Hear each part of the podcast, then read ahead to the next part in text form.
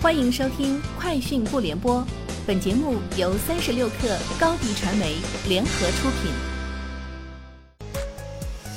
网罗新商业领域全天最热消息，欢迎收听《快讯不联播》。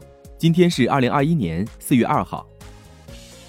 转转集团今天宣布，已于春节前获得先后来自于 GBA 大湾区基金、清越基金的共计三点九亿美元投资，这是自二零二零年五月。转转和找靓机战略合并组成新的转转集团后获得的首笔融资，也是目前国内二手电商领域最大的单笔现金融资。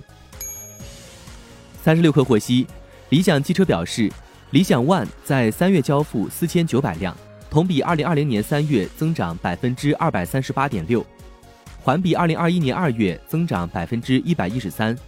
二零二一年第一季度，理想汽车累计交付。一万两千五百七十九辆，同比增长百分之三百三十四点四。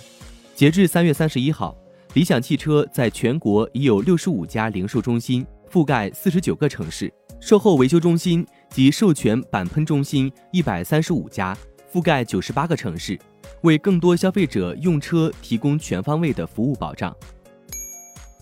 Counterpoint 最新数据显示，今年二月份。小米集团手机全球市场份额达到百分之十三，成为中国第一大手机厂商。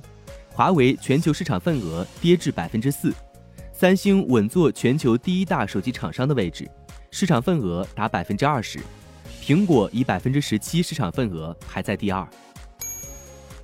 共享充电宝品牌搜电充电与接电正式合并，双方将共同组建全新的集团公司。未来，搜电与接电将作为同一母公司旗下的两大子品牌，并保持原有的业务和团队独立运营。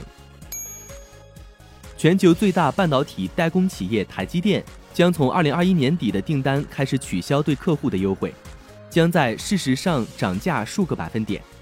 据悉，台积电向客户透露，为了应对全球半导体需求的扩大，将在今后三年里启动一千亿美元大型投资。涨价理由是制造成本增加。亚马逊考虑开设一家专门出售家居用品和电子产品的折扣店，从而大举扩大该公司不断增长的实体店业务。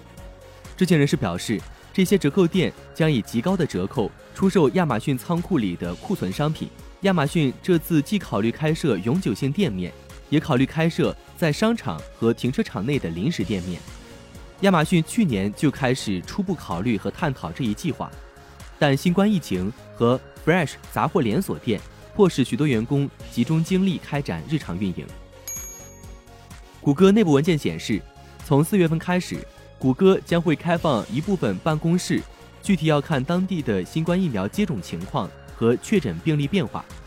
谷歌负责人力资源运营的高管辛克尼对员工称。谷歌办公场地已经重新装修调整，员工可以带宠物上班。虽然办公室发生了变化，但是还是和过去一样舒服。公司会提供餐食、零食等福利。以上就是今天节目的全部内容，下周见。高迪传媒为数十家五百强品牌提供专业广告服务，详情请关注高迪传媒公众号或小程序。